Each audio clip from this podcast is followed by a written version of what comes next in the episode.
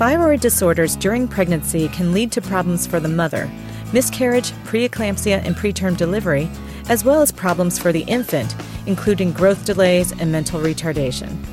Because thyroid dysfunction is often subclinical or is masked by the effects of pregnancy, women often go undiagnosed. With more than 6 million pregnancies in the U.S. each year, would the health benefits of routine prenatal thyroid screening and treatment justify the expense? You're listening to ReachMD Radio on XM 160, the channel for medical professionals. Welcome to the Clinicians Roundtable. I'm your host, Dr. Jennifer Shu, practicing general pediatrician and author. Our guest is Dr. Kenneth Burman, president of the American Thyroid Association chief of the endocrine section at Washington Hospital Center in Washington, D.C., and a professor of medicine at Georgetown University School of Medicine. Welcome, Dr. Burman. Thank you very much. Now, how common are thyroid disorders during pregnancy? First, Jennifer, Dr. Shu, I'd like to say that I'm speaking on behalf of, of, myself and as an individual physician and clinician and not speaking for the American Thyroid Association today. With regard to how common thyroid conditions are in general, there are many studies looking uh, long term and cross-sectional studies assessing thyroid function. And hypothyroidism, low thyroid function, is relatively common in approximately 10 to 20 percent of individuals when looked at. More common in older people and a little less common in younger people. When it occurs in pregnancy, hypothyroidism probably has a frequency of approximately 2.5 or 3 percent. And what about hyperthyroidism? Hyperthyroidism is less common, and in studies mainly from the Midwest and Mayo Clinic looking at incidence, uh, it seems that it's approximately 0.01 or between 0.01 and 0.1 percent of people will have hyperthyroidism. That disease occurs due to Graves' disease a little more commonly in younger people rather than older people. And in pregnancy, it's less, certainly less than 1% of individuals will have hyperthyroidism hypothyroidism is definitely more common. Is there something about pregnancy itself that might trigger thyroid abnormalities? It's a good question, and it's difficult to know with certainty. Obviously, during pregnancy, there's a generalized immune suppression, and that suppression may have some effect on modulating the frequency and duration of autoimmune thyroid disease, with Graves' disease occurring probably a little more frequently or possibly more frequently in that circumstance. It's unknown, however, the mechanism by which autoimmune regulation during pregnancy mediates thyroid disease. What are some of the symptoms that you might expect to see with thyroid disease that could be kind of confusing during pregnancy? The symptoms of hypothyroidism are so vague and nonspecific that they certainly can be confused during pregnancy. For example, tiredness, lethargy, inability to concentrate, all are frequent both in normal individuals as well as hypothyroid individuals, whether they be pregnant or not. And what is the current recommendation for screening thyroid levels during pregnancy? Well, now you've touched on an extremely controversial area. When should there be screening? What does screening entail? And what tests should be performed during screening? I'm going to give you my personal view, but we'll, would like to just mention some of the guidelines. The uh, American Thyroid Association guidelines are that thyroid screening during pregnancy may or may not occur and should be emphasized in individuals who have a high risk. The American Association of Clinical Endocrinology, which is uh, another endocrine society, of course, says that all women contemplating pregnancy or who may be pregnant should have thyroid function tests assessed. And the Endocrine Society takes a sort of middle road that says only high risk women with the symptoms uh, of hypothyroidism or history that's suggestive that they may be more likely to have hypothyroidism should be screened. Those conditions would include type 1 diabetes, a personal or family history of thyroid antibodies, as evidence that these individuals should be screened.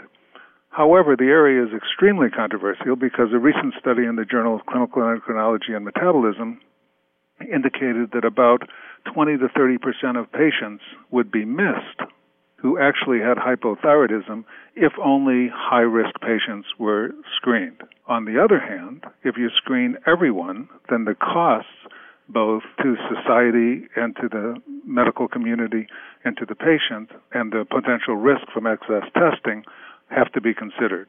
So it's extremely controversial, and as you can see, there is no consensus on what should be done. I'd also like to mention that the American College of OB and G, uh, OBGYN says that scre- there's not sufficient evidence to recommend screening universally for patients when they become pregnant. So, would you say then that most physicians will do the high risk screening, as you mentioned? Are they also offering screening as a possibility for women who are interested in it? Well, I think that's an important distinction. So, uh, recommendations for universal screening are usually derived and formulated from a review of the literature critically by different societies and experts in the field that include clinicians and epidemiologists and statisticians.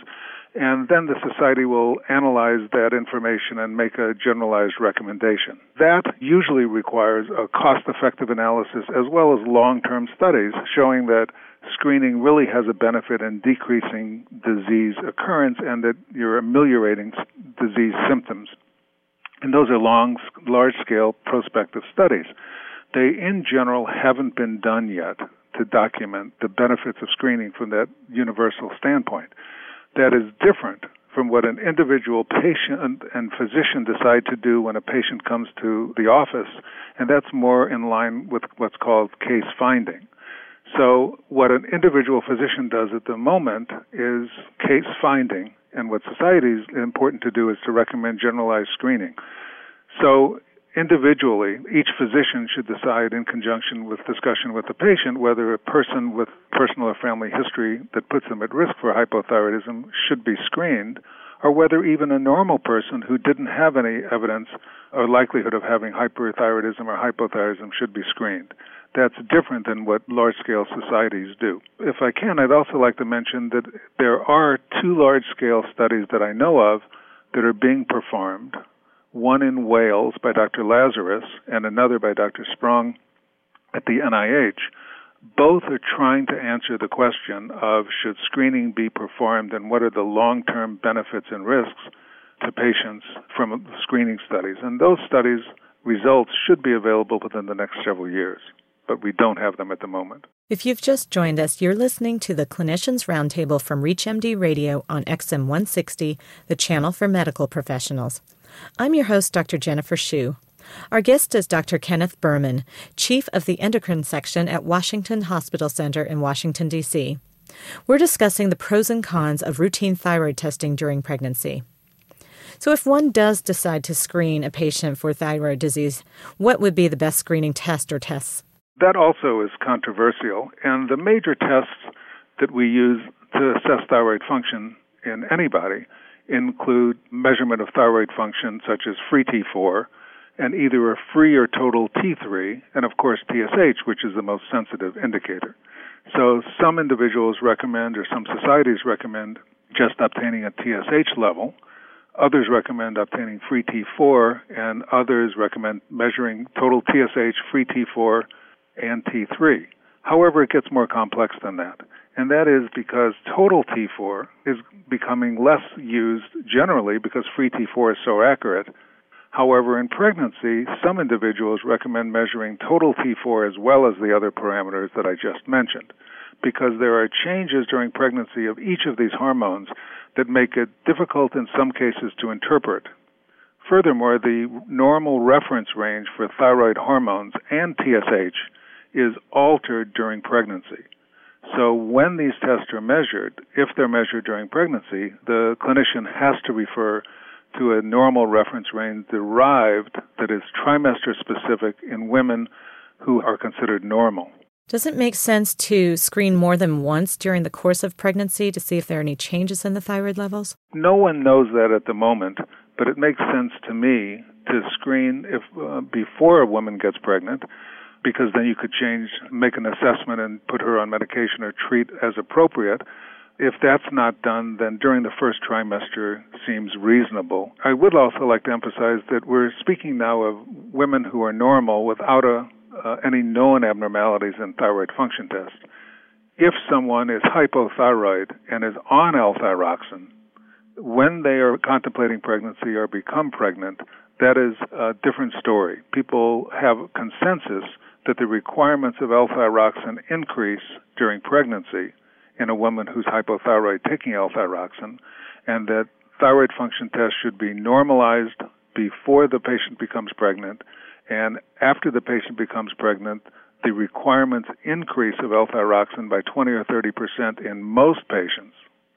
Therefore, the thyroid function test should be monitored very frequently during pregnancy, at least every trimester, and most individuals like myself think they should be measured even more frequently, perhaps every two to four weeks, to catch the increased requirement and then treat them appropriately. Do you know of any, or can you think of any downsides to detecting and treating thyroid disease during pregnancy? Yes, and the controversy regarding screening intimately involves the issue of what are the downsides or the adverse effects of treating someone with L-thyroxine.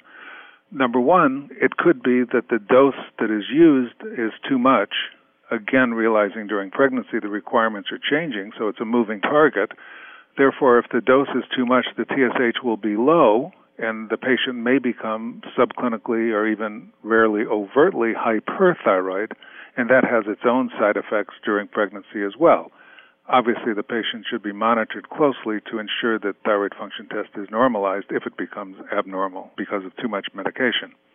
If the patient is monitored, the patient also may become hypothyroid, or at least not become hypothyroid, but the dose of thyroid wouldn't be adequate to treat the hypothyroidism, and then the dose would be increased.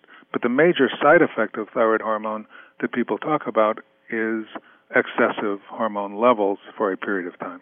One other possible cost, I guess, is the financial aspect. Do you think insurance companies typically cover these tests, or do the patients need to pay for them themselves? I'm not sure of the answer to that. In the patients that I see, which are, is a specialized practice focusing on endocrinology and thyroidology, there hasn't been much of an issue getting the test reimbursed but many of the patients are sent or evaluated because they are, have known or suspected thyroid abnormalities. If a patient has no personal or family history of thyroid abnormalities and they're asked to be uh, and it's decided they should get thyroid function tests, I don't know for sure that they would or wouldn't be reimbursed. However, the symptoms of hypothyroidism are may be vague, including tiredness and inability to concentrate. And if a patient has those, I think it is reasonable to obtain thyroid function tests. Does thyroid dysfunction that starts during pregnancy typically continue past the pregnancy? It, it depends on what the cause of the hypothyroid uh, of the thyroid abnormality is. For example, Hashimoto's thyroiditis is the most common cause of hypothyroidism, and in that circumstance, the antibodies against thyroid peroxidase or thyroid globulin are elevated, both during and before pregnancy those antibodies will persist after pregnancy and may even mediate a separate entity, which is postpartum thyroiditis, where thyroid function tests change in the first three to six months after thyroid after delivery. So in that circumstance, pregnancy is not affecting it very much. If someone had hypothyroidism due to thyroidectomy for either benign or malignant disease, that the underlying disease would not necessarily be affected by the pregnancy, but the dose of thyroid medication may be affected. Conversely, hyperthyroidism, most likely due to, most commonly due to Graves' hyperthyroidism, where there's TSH receptor antibodies, these antibodies usually tend to get better during pregnancy, and the hyperthyroidism may be slightly better and may require less medication. And then after pregnancy, the dose of medication may be may increase. And if, I'd also like to mention one other thing, and that is we're speaking about thyroid function and thyroid function tests, but there are two other aspects to mention. One I just mentioned, and that is thyroid antibodies, and that thyroid antibodies help to predict the presence of thyroid antibodies help to predict whether a woman will get hypothyroid during pregnancy.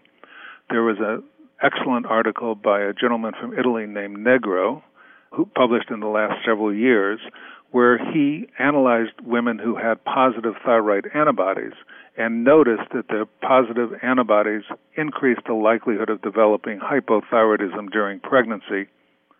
That article raised the issue whether women who have antibodies, regardless of what their thyroid function test does, whether they should be treated with thyroid hormone to prevent the hypothyroidism, and that is still an active controversy.